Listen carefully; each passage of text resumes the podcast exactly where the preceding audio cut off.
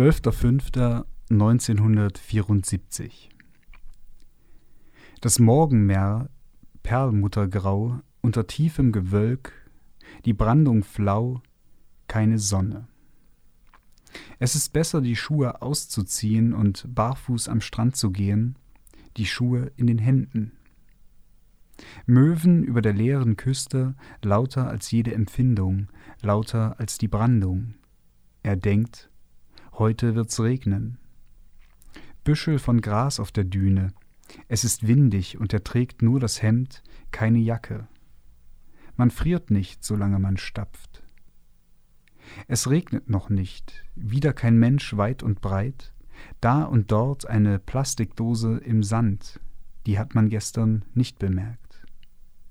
Er fragt sich, wie weit er gehen wird, die Schuhe in den Händen. Die beiden Sessel von gestern sind winzig in der Ferne, kaum noch zu erkennen. Er fühlt sich wohl. Er stapft. Kurz nachdem er beinahe gestolpert ist, weiß er, was er, die beiden Schuhe in den beiden Händen, gedacht hat. Ich möchte dieses Wochenende beschreiben können, ohne etwas zu erfinden. Diese dünne Gegenwart. Das hat er aber schon gestern gedacht in der Boutique. Den Namen der Ortschaft hat er vergessen. Dann wieder denkt er gar nichts. Dann wieder dasselbe. Ich möchte nichts erfinden, ich möchte wissen, was ich wahrnehme und denke. Wenn ich nicht an mögliche Leser denke, schreibe ich denn, um Leser zu befriedigen, um Kritiker zu beliefern? Die Frage, ob man beim Schreiben an den Leser denke, kommt in jeder Universität. Zum Beispiel, denkt er, habe ich mir die Leser nie barfüßig vorgestellt. Wo der Sand im Auslauf der Brandung feucht ist und dadurch härter, so dass man leichter geht, werden die Füße kalt. Es ist Flut. Der Strand schmaler als gestern. Weiter von der Brandung entfernt, dort wo der Sand trocken ist, wird es ein mühsames Stapfen und die Haut der Sohlen beginnt zu brennen. Ein körniger Sand. Einmal müsste man so lange gehen, bis man keine Haut mehr an den Sohlen hat und wirklich zu sich selbst spricht. Was ihr da soeben gehört habt, war eine Passage aus Montauk, einem hm, Buch von Max Frisch. Ich scheue mich davor, auch wenn, wie mir der Kollege Osterland gerade zeigt, eine Erzählung im Buch steht, scheue ich mich trotzdem davor. Erzählung, Roman, Poem oder ähnliches dafür zu verwenden. Max Frisch, Montauk ist heute das Thema bei Blaubart und Ginster. Und neben mir sitzt, er wurde gerade kurz schon angesprochen, einer der Resilienzstipendiaten des Landes Thüringen, Mario Osterland. Herzlichen Dank dem Leuchtturmwärter vom Kap des guten Weißweins, Ralf Schönfelder. Ihr hört Blaubart und Ginster, eine Stunde Literatur im OKJ. Max Frisch ist das Thema heute, genauer gesagt seine Erzählung, seine späte Erzählung Montauk. Viele unserer Hörer kennen Max Frisch wahrscheinlich hauptsächlich von Andorra, Biedermann und die Brandstifter vielleicht noch und natürlich Homo Faber. Ja. Das sind so die drei großen Bücher von ihm, die heute vor allem mit seinem Namen in Verbindung stehen, ganz einfach, weil sie Schullektüre sind ich finde ja, Max Frisch war in der Schule so ein großes äh, Aufatmen-Erlebnis für mich. Neben Dürrenmatt, das waren irgendwie so Autoren, die endlich mal Spaß gemacht haben. Ich freue mich sehr, dass wir deswegen eine Sendung über ihn machen. Er ist ein Autor, wie ich finde, völlig zu Unrecht äh, so ein bisschen in Vergessenheit geraten. Also er ist nur noch, hat nur noch so das Label des Schulbuchautoren, so ein bisschen. Er ist aber eigentlich jemand, der wahnsinnig gut ganz generell in unsere Zeit passt in jede Zeit passt, ein tatsächlich zeitloser Klassiker ist, denn er hat sich hauptsächlich damit beschäftigt, wie passt das Individuum in die Welt, wie findet man zu seiner eigenen Identität, wie kreist man sich selbst ein, was ist das richtige Leben, wie kann man seinen eigenen Fehlern begegnen und, und, und. Ralf, ich habe äh, das Buch für die Sendung vorgeschlagen, wenn ja. ich mich recht erinnere. Du hattest Max Frisch in der Schule zuletzt gelesen? Nein. Nein? Ich habe Max Frisch auch nicht in der Schule gelesen. Ah. Wir haben die Zeit genutzt, um Effi Bries zu lesen. Um Gottes Meine Willen. Güte. Das ist auch einer der Gründe, warum ich nie Max Frisch gelesen habe. Max Frisch Also die, die, wieder mal, ne, der Deutschunterricht mit ihren beschissenen bunten Kreiden. Äh, hat, mir, hat mir auch das versaut, ohne dass wir es gelesen haben. Es war einfach ein Label für mich. Max Frisch ist Schullektüre, brauche ich mir nicht angucken. Hm. Ne? Hast du was verpasst bisher? Habe ich. Aber interessant, dass du das mit Effi Briest sagst, weil bei uns war das nämlich so, es standen im Prinzip für den Lehrplan zwei Romane zur Auswahl. Also man musste irgendwie einen Roman halt lesen und es war eben Effi Briest oder Homo Faber und unsere Deutschlehrerin hat gnädigerweise Ja. gesagt, Effi Briest ist so Ja. ein wir lesen Homo Faber und Ja. so ist, äh, bin ich heute dankbar dafür, weil so ist mein Interesse an Max Frisch. ähm, Ja, ich durfte mir stattdessen ein halbes Jahr von dem verkniffenen Geplänkel mit Innstetten naja, ist ein, wei Tafelbilder anschauen. ja, es ist ein weites Feld, gehört jetzt auch nicht her. Es ist Also, ein weites Feld. Nee, deswegen habe ich tatsächlich Max Frisch nie gelesen und äh, ja, wusste sicherlich auch unbewusst, dass das dem nicht gerecht wird. Montauk hast du vorgeschlagen. Ich kannte das, den Titel vorher nicht. Ich kannte auch nur Stiller und äh, Homo Faber und so von Max Frisch. Am Anfang dachte ich, das Buch wird mich überhaupt nicht überzeugen. Am Anfang habe ich gedacht, ich weiß gar nicht, warum ich das lese. Ich habe gedacht, das ist ist das ein Tagebuch, ist es eine Erzählung? Es ist weder das eine noch das andere und irgendwie funktioniert beides nicht richtig für mich. Mir hat der rote Faden gefehlt, mir hat irgendwie die Form gefehlt. Und dann habe ich glücklicherweise so, weiß nicht, ab Seite 50, 60 oder so, verstanden, was die Form ist. Ich weiß nicht, ob das, ob es das Buch erst dann die Form findet. Das wäre eine Frage, die ich dir auch mal stellen würde. Aber dann plötzlich habe ich das Buch eben gelesen, habe für mich einen Kompass durch das Buch äh, gefunden, nämlich es gelesen als eben eine, eine Selbstprüfung von Max Frisch über seine Beziehung zu Frauen. Und was er da schreibt, ist von einer solchen Schärfe und Selbstkritik. Und es ist niemals melodramatisch. Es geht immer um Liebesbeziehungen. Es wird nie melodramatisch, was ich ihm sehr danke. Und es gibt einige Episoden darin, ähm, an die ich mich wahrscheinlich immer erinnern werde. So gut sind sie. Also ich würde, kann da gleich anknüpfen, was die Form betrifft, weil mich hat das wiederum von Anfang an überzeugt oder auch angefixt. Ich bin ja, ich habe ja so ein Fable dafür entwickelt, Tagebücher von Schriftstellern zu lesen, Journalliteratur zu lesen und auch vermehrt auf Form zu achten, gerade unkonventionellere Erzählformen, weil mir der Romanstandard ja schon seit einiger Zeit so ein bisschen auf den Keks geht. Und das war eigentlich, also das, was dir am Anfang wahrscheinlich schwer fiel, Mhm. Hat mich sofort eingenommen. Weil Max Frisch es wirklich schafft, eine, eine Hybridform aus Erzählung und Tagebuch zu einer Form zu gießen, die dem, was er erzählt, angemessen ist, nämlich nichts anderes als sein eigenes Leben. Oder eine, oder ausgehend von einem Wochenenderlebnis tatsächlich sein eigenes Leben zu bespiegeln. Ja. Eine Autobiografie wollte er nie schreiben, Mhm. Stattdessen hat er also diese tagebuchartige Erzählung gefunden und die ist sozusagen in ihrer, hm, wie soll ich das sagen, in ihrer äh, aus Fragmenten zusammengeklebten Art und Weise äh, wird sie einem Menschenleben so gerecht, wie es überhaupt nur geht, finde ich.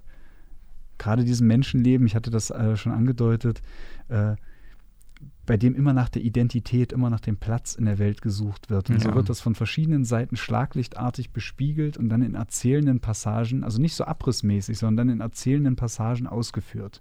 Okay. Sollen wir kurz erzählen noch, worum es geht, vielleicht, bevor wir jetzt, äh, weil ich hätte dazu noch was zu, zu fragen. Genau. Aber vielleicht kurz, damit wir alle auf demselben Stand sind.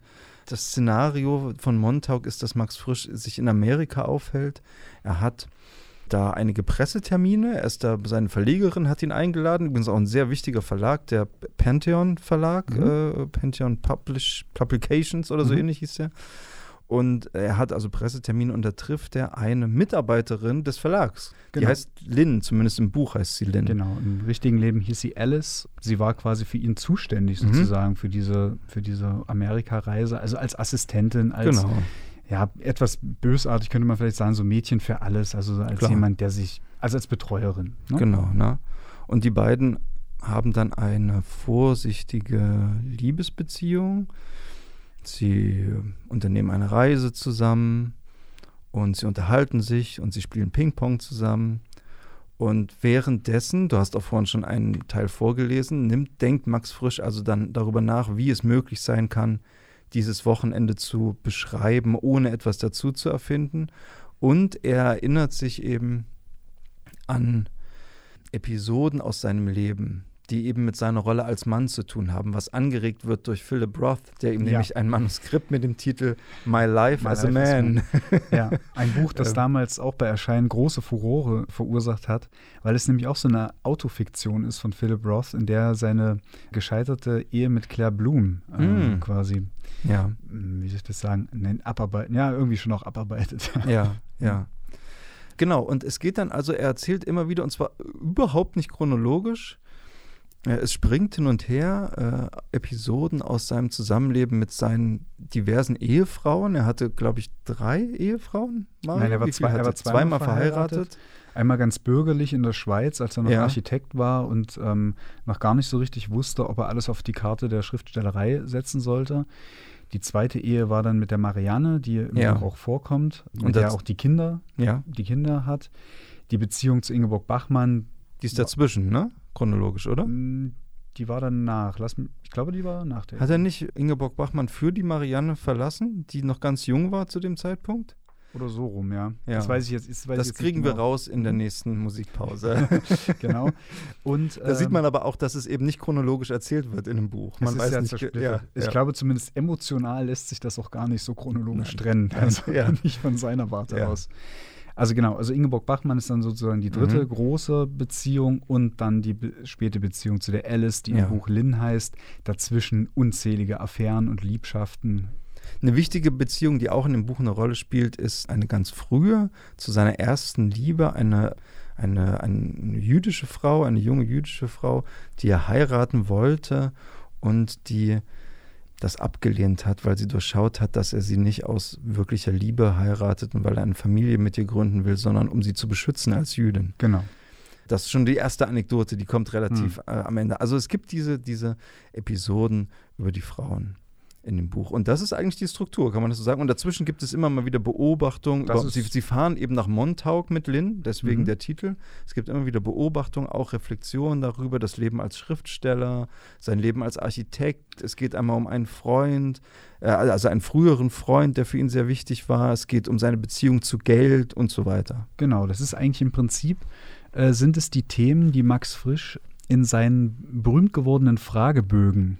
Umreißt. Max Frisch hat ja das Tagebuch als Form überhaupt erst salonfähig gemacht, nach 45 kann man sagen. Es gibt die zwei großen Tagebücher von ihm. Einmal das, äh, das er in den 40er Jahren geführt hat, als er quasi das vom Krieg zerbombte Deutschland besucht hat. Dann nochmal das Tagebuch, was in diese Zeit der 68er fiel. Entwürfe zu einem dritten Tagebuch. Und in diesen Tagebüchern hat er Fragebögen entwickelt. Und in diesen Fragebögen geht es um äh, Freundschaft, um Ehe, um Geld und so weiter und so fort. Und all das, was er da schon umrissen hat, diese Fragebögen hat er ja angelegt als Selbstbefragung, um zu umreißen, wie stehe ich denn zu diesen Themen? Wie verorte ich mich äh, bezüglich dieser Themen? Dies, dieses Grundgerüst findet sich eigentlich in Montauk wieder, da exerziert er dann entlang ja. dieser Fragen naja, was halte ich denn eigentlich davon? Das sind eigentlich fast die, Fra die Antworten auf die Fragebögen in Montauk enthalten. Aha. Ich habe auch gelesen, dass das Buch sowieso viele Verweise auf andere Bücher von Max Frisch enthält, die ich natürlich alle überhaupt nicht begriffen habe, denn wie gesagt, es ist das erste Buch, das ich von Max Frisch gelesen habe. Aber ähm, es ist wohl, also für, wir können davon ausgehen, jemand, der etwas belesener ist, was Max Frisch betrifft, als ich, würde darin noch ein paar Ostereier finden. Ja, es ist halt im Kontext seines Werkes angesiedelt. Man sagt immer, das ist das Spätwerk, aber es ist ein bisschen, das finde ich ein bisschen tricky. Das Buch ist 1975 entstanden, da ist Max Frisch Anfang, Mitte 60. Ja. So. Frisch ist annähernd 90 geworden, das heißt. Ich glaube, er ist genau 80 geworden, oder? oder?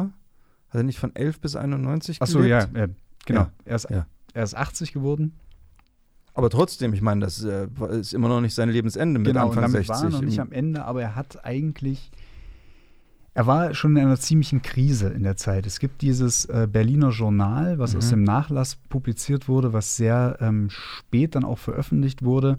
Und da hat man dann verstanden, dass Max Frisch im Prinzip an Montauk schon geschrieben hat, bevor er die Alice überhaupt kennengelernt hat. Ah ja. Er hat da, er hatte eine Krise und hat darüber nachgedacht, eine Art bilanzierendes Buch zu schreiben. Ja. Etwas ganz stark autobiografisches. Etwas, das nicht funktioniert wie Stiller, Homo Faber oder Gantenbein, in dem er ja auch biografische Erlebnisse ganz stark fiktionalisiert und Ja. genutzt hat. Das wollte er nicht. Ich habe das in dieser Passage, also in der Passage, Ja, die ich vorgelesen habe, ist das deutlich geworden, dass er versucht hat, mit, seinem, mit seiner Erfahrung des Tagebuchschreibens eine Art von literarischer Erzählung zu kreieren, die der Fiktion sozusagen ein Schnippchen schlägt, die eine Art Wahrheit oder Wahrhaftigkeit entdeckt. Und das hat er schon vorbereitet, bevor diese ganze Erfahrung mit Lynn und Montauk äh, kam. Da, also das nur mal so ähm, als Kontext, wo man das in seinem Werk ansiedeln kann. Ja. Da hat er übrigens auch schon an Der Mensch erscheint im Holozän geschrieben, in dieser Ah, ja. Berliner Zeit. Da, das kommt ja noch nach Montauk. Also Stichwort, das ist das Spätwerk. Es, es kommt immer so einem so vor, als ob Montauk das letzte große Buch ist, was er geschrieben hat. Aber dann kam ja noch das Holozän, dann kam auch noch Blaubart. Also Mhm. so ganz am Ende war er noch nicht. Ja. Sag mal, wie würdest du das denn einschätzen? Ist denn aber, ich habe jetzt einfach so gesagt, für mich war eben der rote Faden, der mich dann durch das Buch getragen hat, war seine Reflexion über die Beziehung zu den Frauen. Mhm. Angeregt durch die Begegnung mit Lynn, Ja, ganz klar. dieser erneuten äh, Affäre oder diesem an dieser ja, erneuten Liebschaft, auch der Frage, wie er mit ihr jetzt umgeht. Ja, also die sind ja ganz nüchtern eigentlich und wissen, das ist alles sehr begrenzt, das wird enden, man will sich danach auch nicht wiedersehen. Und er schreibt zum Schluss, relativ zum Schluss des Buchs, den ganz wichtigen Satz: Lynn wird kein Name für eine Schuld. Also er will sozusagen hier etwas anderes machen. Es gibt auch immer wieder Anspielungen im Laufe des Buches, wo er sagt, sie kennt mich noch nicht, es braucht eine ganze Ehe, um aus mir ein Monster zu machen.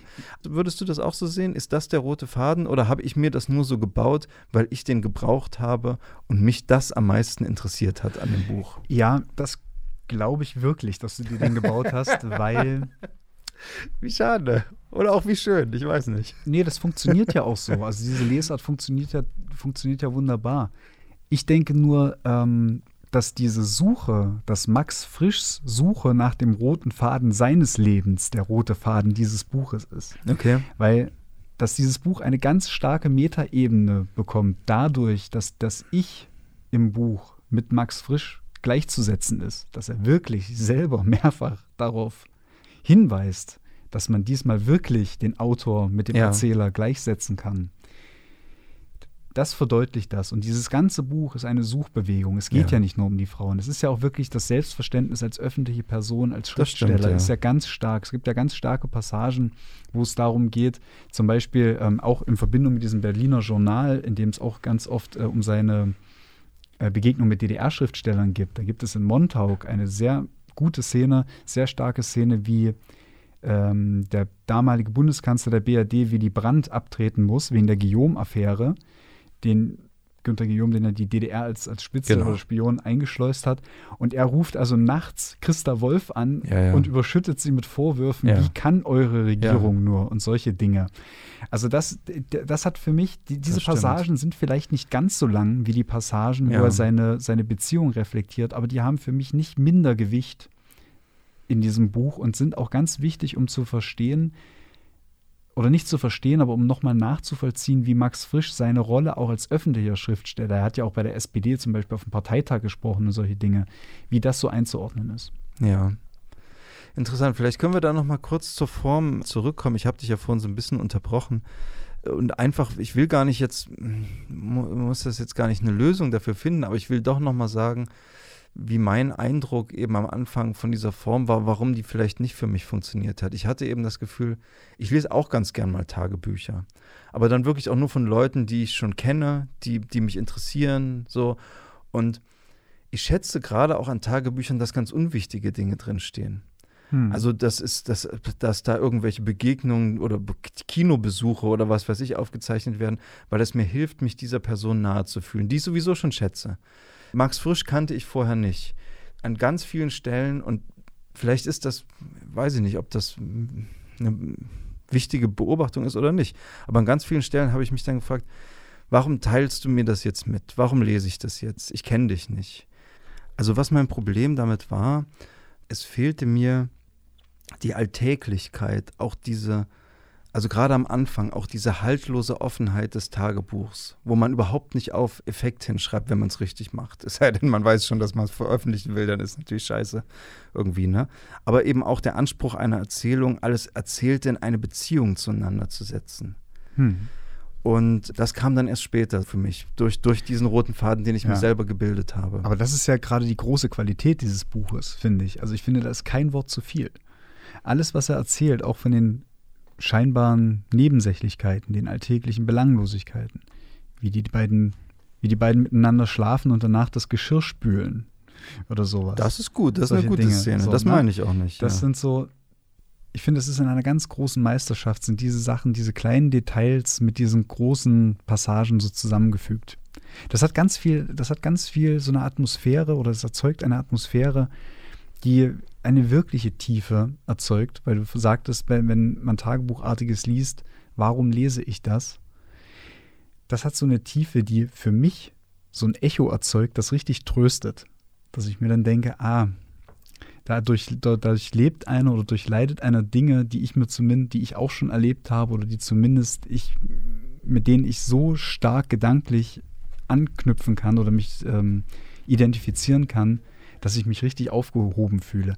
Das, das ist diese, das ist die Kraft von literarischem Tagebuch, die mich mhm. zurzeit als Leser wesentlich mehr anfixt als jede fiktionalisierte Erzählung. Okay.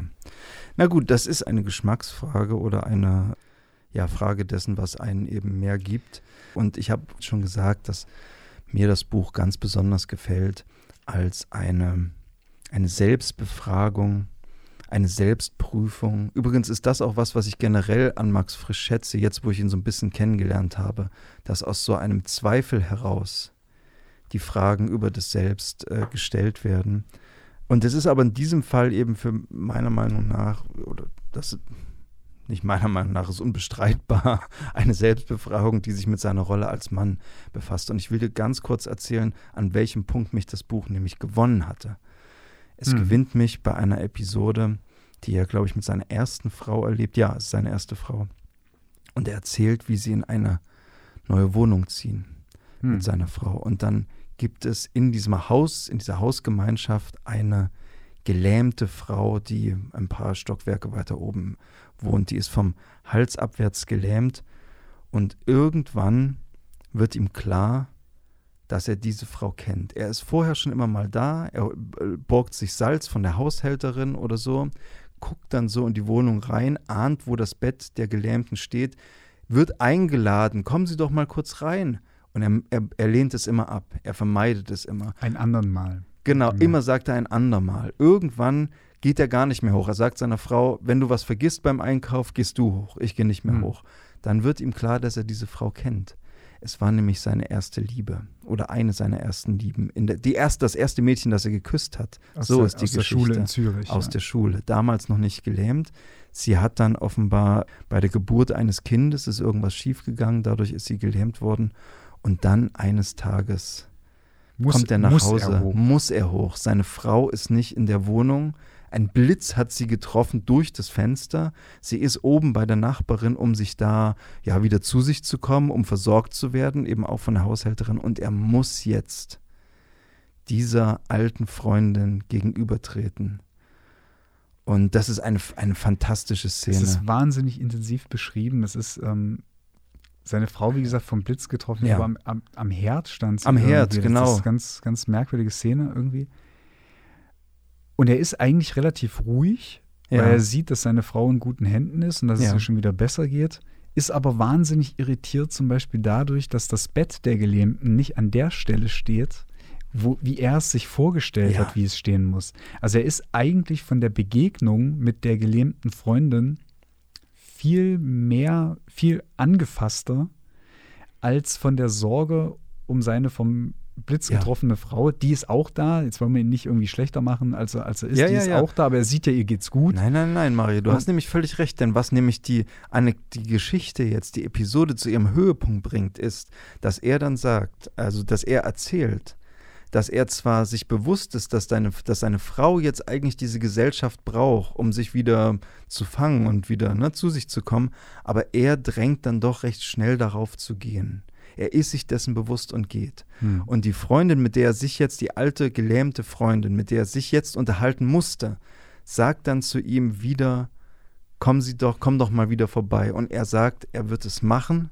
Und die Episode endet damit, dass er sagt, er ist nie wieder zu Ja. ihr gegangen. Und er erzählt diese Episode Lynn, der Amerikanerin. Hm. Und es gibt immer wieder Passagen, immer wieder Einschübe, wo sie etwas sagt oder wo einem einfach Zitate in Großbuchstaben. Und als er also sagt, er ist nie wieder hochgegangen, sagt sie, Max, you are a monster. Ja. Und da, also da hatte mich das Buch gewonnen. Das ist, diese, diese Episode werde ich nie wieder vergessen. Das ist fantastisch. ja, das ist diese Episode mit der Frau Haller heißt sie. ne? Frau Haller, ja. genau. Ja, das ist wirklich, das sind diese intensiven Momente, die, die das auch wirklich zu einem Leseerlebnis machen, Ja. dieses Buch. Also ich muss sagen, ich habe das dann so während der Corona-Zeit gelesen. Wir hatten ja die letzte Sendung über die Wand von, von Haushofer. Mhm. Auch die Pest von Camus habe ich als Hörbuch gehört. Ne? Das waren so diese die Bücher, die irgendwie so angesagt waren während dieser äh, Quarantäne-Hochzeit. Aber irgendwie habe ich dann ganz schnell gemerkt, das ist eigentlich nicht das Richtige für jetzt. Und Montauk war aus irgendeiner Eingebung heraus genau das richtige Buch. Mhm. Also ich habe mich wirklich seit Jahren nicht mehr so ein Leseerlebnis gehabt wie mit Montauk. Und das lag unter anderem an diesen Passagen Ja. mit dieser Frau Haller. Das ist sehr intensiv.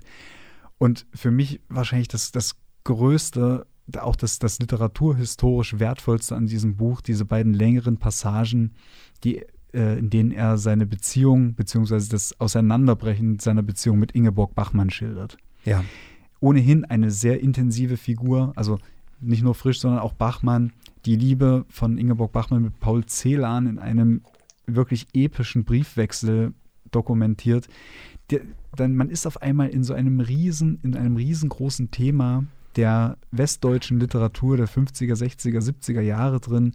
Auf einmal spielt Hans Magnus Enzensberger eine Rolle. Er beschreibt, wie zum Beispiel, wie er im Krankenhaus liegt, frisch, Ja. und er möchte nicht, dass äh, sie bei ihm bleibt in der Zeit. Sie soll nach Rom zurückfahren, nach Italien und sie wird von Hans Magnus Enzensberger begleitet. Das ist so ein, Neben, so ein Nebensatz in diesem Buch.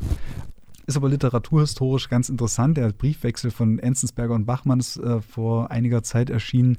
Also Ingeborg Bachmann war ja so eine, so eine Lichtfigur in dieser damaligen Szene und die hatte ja unfassbar viele Liebhaber und so ziemlich jeder Schriftsteller, der ihr begegnet ist, hat sich in sie verliebt sie selber wahrscheinlich eher auch eine sehr un, äh, unsichere Person gewesen, was man zum Beispiel auch daran erkennt in, eine, in einer zweiten Episode, wie Max Frisch schildert, wie sie im Krankenhaus liegt, Ja.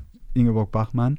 Und das halte ich mit Abstand für die stärkste Passage in diesem Buch. Und das ist auch beim Wiederlesen in Vorbereitung auf die Sendung, ging mir das wieder so nah, Ja. Dass es nämlich so ist, man ist hier wieder an so einer Bruchkante in dieser Beziehung angekommen. Frisch hat eine Einladung nach Amerika, zu einer Amerikareise, die nicht die Montauk-Reise ist, sondern das ist alles noch etwas früher. Und sie, Ingeborg Bachmann, möchte nicht, dass er fährt oder aber, dass er sie zumindest so schnell wie möglich, sobald es ihr Gesundheitszustand zulässt, sie nachkommen lässt. Genau. Das hat er aber nicht vor. Das lässt er auch durchblicken.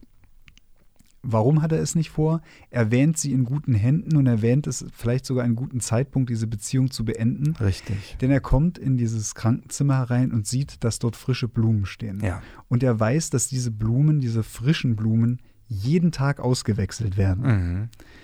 Von wem diese Blumen kommen, weiß er nicht. Bachmann nennt den Namen nicht. Es soll sich um einen alten Liebhaber aus Wiener Zeiten handeln. Sie macht ein großes Mysterium darum.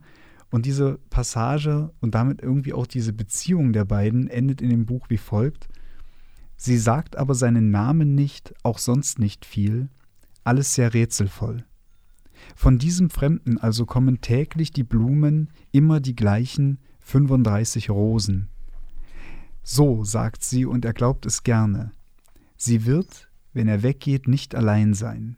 Und du, sagt sie ein halbes Jahr später in Rom, bist nach Amerika geflogen, als ich in der Klinik lag, und hast mich nicht nach Amerika gerufen. Du hast ja nicht einmal verstanden, dass ich mir diese Blumen selbst geschickt habe, damit du mich rufst. Ja, stark.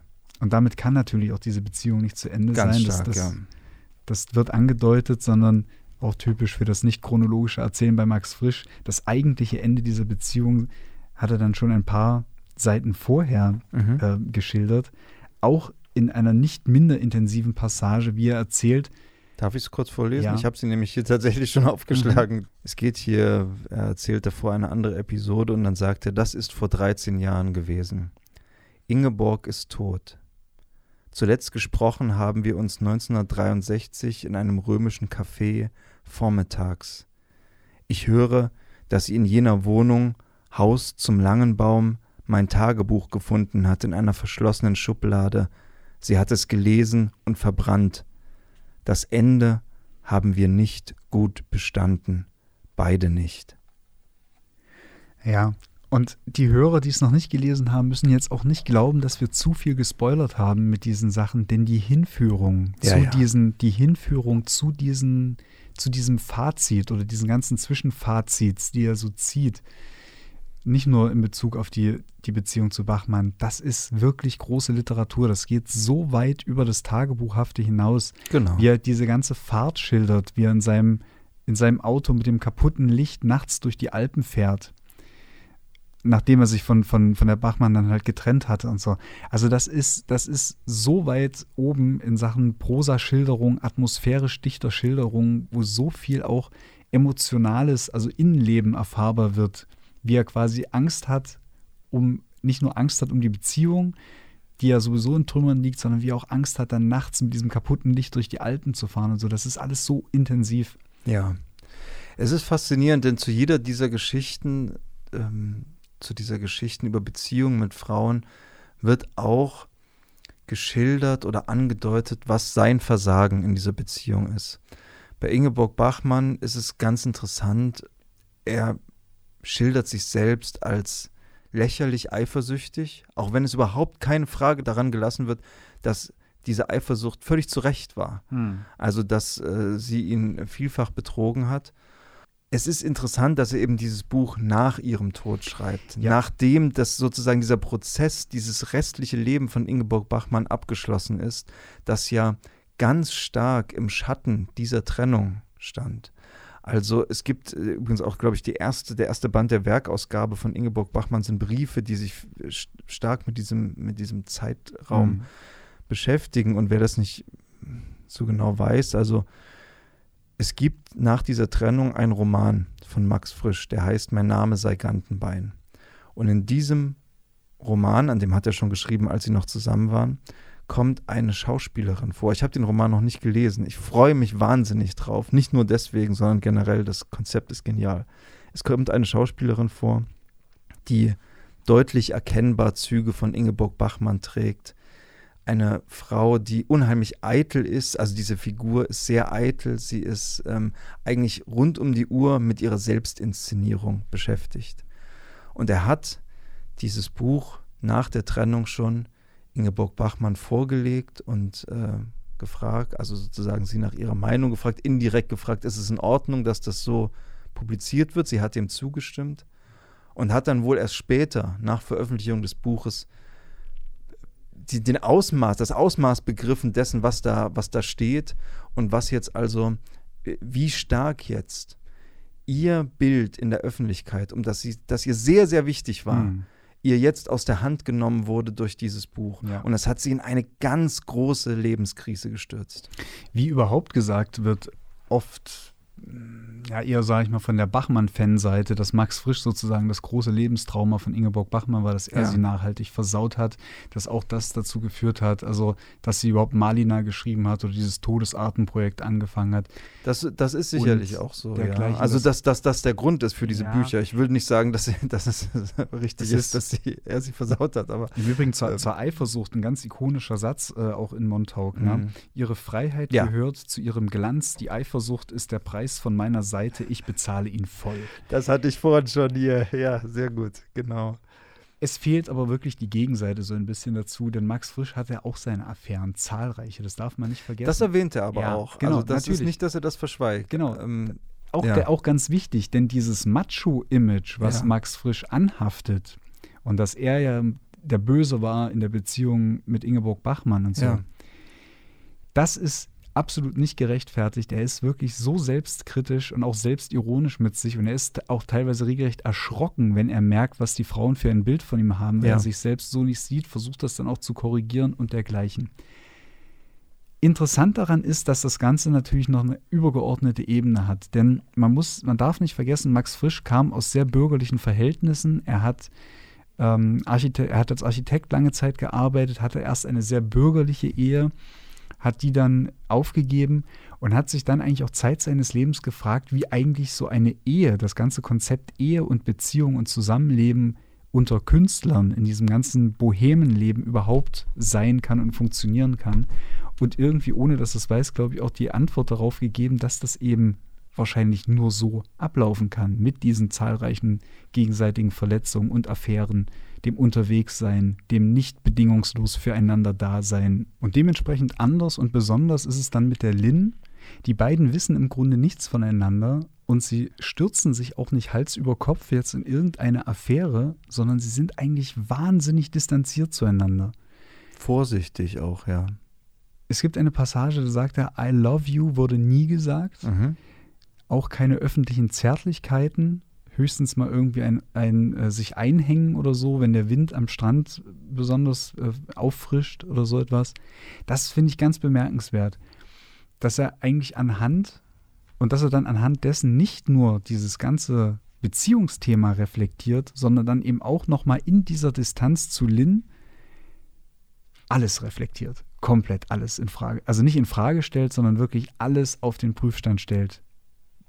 Ausgehend natürlich von der Beziehung bis eben hin ganz groß zu dem, warum schreibe ich eigentlich, warum veröffentliche ich, warum bin ich der Schriftsteller, der ich bin, bin ich überhaupt ein Schriftsteller und so weiter und so fort. Mhm. Und da gibt es, das ist eigentlich ein Fazit Ja. unter sein Selbstbild als Schriftsteller, dass er das im Buch schon relativ früh am Anfang kommt, bemerkenswert weit am Anfang kommt. Da Lynn nichts gelesen hat, was ich veröffentlicht habe, genieße ich es einmal, lauter Gegenteil zu reden. Politik kümmert mich überhaupt nicht. Verantwortung des Schriftstellers gegenüber der Gesellschaft und das ganze Gerede. Die Wahrheit ist, dass ich schreibe, um mich auszudrücken. Ich schreibe für mich. Die Gesellschaft, welche auch immer, ist nicht mein Dienstherr. Ich bin nicht ihr Priester oder auch nur Schulmeister. Öffentlichkeit als Partner? Ich finde glaubwürdigere Partner. Also nicht, weil ich meine, die Öffentlichkeit belehren oder bekehren zu müssen, sondern weil man, um sich überhaupt zu erkennen, ein imaginäres Publikum braucht, veröffentliche ich. Im Grunde schreibe ich aber für mich selbst. Lynn protestiert gar nicht. Es klingt überzeugender, auch für mich, als erwartet. Und da, das ist so eine schöne Passage, weil er jetzt sagt, ähm, im Grunde schreibe ich nur für mich selbst, warum er auch so ein großer Tagebuchschriftsteller gewesen ist. Weil ich glaube, nur in dieser Form dieses, dass er sich selber abnehmen konnte, ich schreibe das erstmal nur für mich, konnte diese große literarische Kraft entstehen. Ja. Das muss, muss sich wahrscheinlich jeder Autor sagen. Wie wahr das ist und wie glaubhaft ist die andere Frage. Aber Max Frisch hat das an, an mehreren Stellen gesagt. Also das war zumindest für ihn ein wichtiges Thema, sich dessen immer wieder zu vergewissern. Also äh, er hat es auch mal in einem Interview gesagt. Also warum schreiben Sie? Weil es schwer ist, das Leben auszuhalten, ohne sich auszudrücken. Das finde ich schön. Das äh, glaube ich ihm auch. Ja, das ist halt eine Haltung, die ist wie gemacht für, für das, was jetzt eigentlich wieder so trendy ist. Und deswegen muss ich nochmal ganz an den Anfang zurückkommen, warum ich es nicht verstehe, warum Max Frisch nicht viel mehr gelesen und viel breiter rezipiert wird. Er ist gemacht für die Autofiktion. Er ist gemacht für diese bekenntnisartige Literatur, an der man aber etwas Übergeordnetes, Überzeitliches erkennen kann, wenn man denn tatsächlich etwas zu sagen hat. Ja. Ich habe vorhin darüber nachgedacht, als du das gesagt hast, dass das Überzeitliche ist, dieses Wer bin ich und die, die Individualität. Ich frage mich, ob das nicht doch etwas ist, das eher modern ist als überzeitlich. Dass also, das ist jetzt keine äh, großartige These von mir, das ist eine, eine bekannte These, du wirst sofort wissen, wovon ich spreche, dass eigentlich bis zum Zeitalter der Weltkriege die Menschen damit beschäftigt waren, wie überlebe ich und nicht wer bin ich. Aber natürlich hat sich an, dieser, an diesem Wechsel der Betonung, nämlich hin zu der Frage, was ist meine Identität, was ist meine Existenz, seitdem jetzt auch nicht viel verändert. Also ich würde dir zustimmen, dass das eigentlich ein sehr modernes Thema ist. Warum er jetzt nicht so vorkommt, schwer zu sagen. Kann ich dir nicht beantworten, dafür habe ich auch noch nicht genug gelesen. Aber ich kann sagen, ich werde auf jeden Fall den Roman Mein Name sei Gantenbein noch in diesem Jahr lesen. Und ich bin sehr froh, Max Frisch über dieses Buch kennengelernt zu haben. Ja, das freut mich sehr, dass ich dazu beitragen konnte, zu diesem Lektüreerlebnis. Wir sind am Ende der Sendung angekommen, Ralf. Was hast du noch beizutragen? Ha! Ich kann noch ein bisschen was ankündigen, wenn alles so bleibt wie im Moment. Äh, wir haben jetzt den 25.08., am 30.08. gibt es eine neue Verordnung. Da gab es nämlich diese Pandemie. Ich weiß nicht, ob du davon hm, gehört hast. Am Rande. Oder gibt es auch immer noch. Wenn aber alles so bleibt wie jetzt, dann wird am 3.9. auf Bogranis und am 4.9. in der Villa Rosenthal Jena ein Abend stattfinden. Schottlands unheimliche Sagen, erzählt auf Scots und Deutsch von Pat Lee und M. Gruppe, auch einem regelmäßigen Hörer unserer Sendung, mit Musik von Mr. Moon und Kevin Gore. Ansonsten will ich noch sagen, youtube.com-literaturburg, da gibt es auch die Thüringer Literaturtage, die Videos zumindest. Ansonsten thüringer-literatur.de thüringer-literaturtage.de und damit bin ich am Ende der Ankündigung angekommen. Gut, dann kündige ich noch an, beziehungsweise ab. Wir haben nämlich noch einen Pfeil im Köcher, einen musikalischen. Ich dachte, es passt wirklich gut zu Montauk, zu dieser Liebesgeschichte, zu den Liebesgeschichten überhaupt, zu den gescheiterten und den nicht gescheiterten Beziehungen. Der große, große Bob Dylan mit I Want You. Bis zum nächsten Mal. Auf Wiedersehen. Ciao.